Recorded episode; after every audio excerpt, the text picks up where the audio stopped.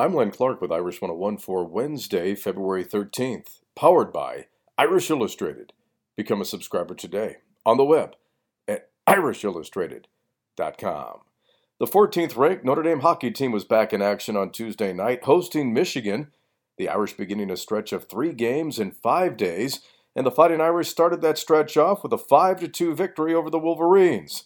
This weekend, the Irish welcomed the Wisconsin Badgers to the Compton Ice Arena for a pair of Big Ten games. Also on the ND schedule, tonight at 7 o'clock Eastern Time, the fourth ranked women's basketball team is in Chestnut Hill, Massachusetts to face the Boston College Eagles. Two weeks ago, it was revealed that Lance Taylor would be Notre Dame's replacement for Autry Denson, the school's all time leading rushing and running backs coach for the past four seasons, who accepted the head coaching position at Charleston Southern.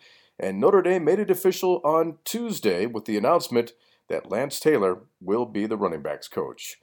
That's your Notre Dame update, powered by Irish Illustrated. I'm Len Clark, and this is Irish 101.